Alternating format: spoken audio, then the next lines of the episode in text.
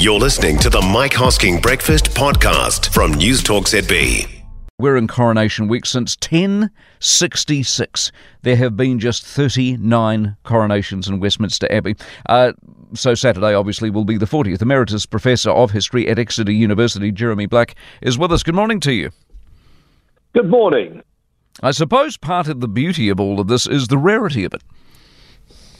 Yes, absolutely. And we hope it will continue being rare. We hope uh, that the King will have a reasonably long life. Slim down, they keep telling us it's going to be a slim down. Are there any rules around this? Not really, um, but I think he's got the right. He's he's sensed the mood. The mood is very different. In 1953, the last coronation, it was the coronation of a monarch for what was still a major worldwide empire. Now it's a more modest family of nations, and I think that's a you know a reasonable change. Does it say anything about the king, or has the king been the king for long enough now for us to form our impression anyway? Oh, I think uh, he's had many years to prepare for this role, and I think he's thought about it long and hard. And I think what you've got is he's operating constitutionally appropriately, and one undersee, understands the value of that when one sees, you know, one looks at what's happened in America. You know, I wish well to America. America is a great ally for us and for our you know, companions in the Commonwealth. But if, I have to say, the last president and his unwillingness to accept the result of the election. Um, that's obviously Donald Trump, is not mm. exactly a tremendous vote for republicanism. No, it is not. What do you think Britain makes of it? And how much of this show is about Britain versus about the Commonwealth versus about the world? Oh, I think it's about everything. I don't think I don't think it's a zero sum game. I mean, it's held here because that's where it's held, but I think it's wide open. And of course, coronations have successively become more open as a result of technology. As you know, people can um, watch them through television or other media. Um, they can, if appropriate, travel there. It's you know, you're in London. I'm not myself, so you're you're a New Zealander in London. I'm a. you know, 200 miles away. I think that captures the way in which we're in a very different technological scenario to where we would have been 150 years ago. Very well made point. The role and title for Camilla, what's the importance of that, do you think?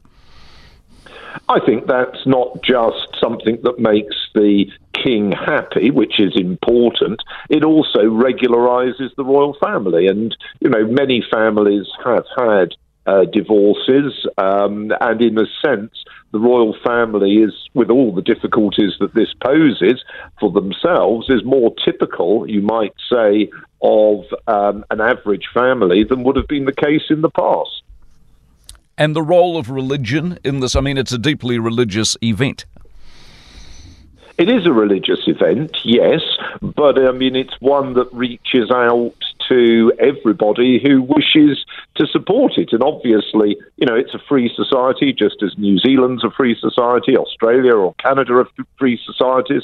People who are Republicans and who don't like it don't have to watch, don't have to applaud, don't have to support. I mean, I think actually that's the very nature of what you would want in in something that is almost more profoundly democratic, that you can yes. have your own response to it. The news out today is that you can, if you wish, stand and take the oath along with everybody else. Do you think people will embrace that or not so much? I think some will and some won't. I mean, I think actually, I think a lot depends. Classically British, although New Zealanders will know exactly what I mean about this. A lot depends upon the weather. I mean, where I live, uh, we're, we're, due, we're, due, to have a, an open air lunch. Well, I can tell you, if it's pouring with rain, it's going to be indoors. I can tell you. oh, I love it. Are you excited about it? I mean, is this something that thrills you as a Brit? Well, I mean, I've written a history of British monarchy. I mean, I've written a lot of books, but I've written a history of British monarchy, so I'm very interested in it.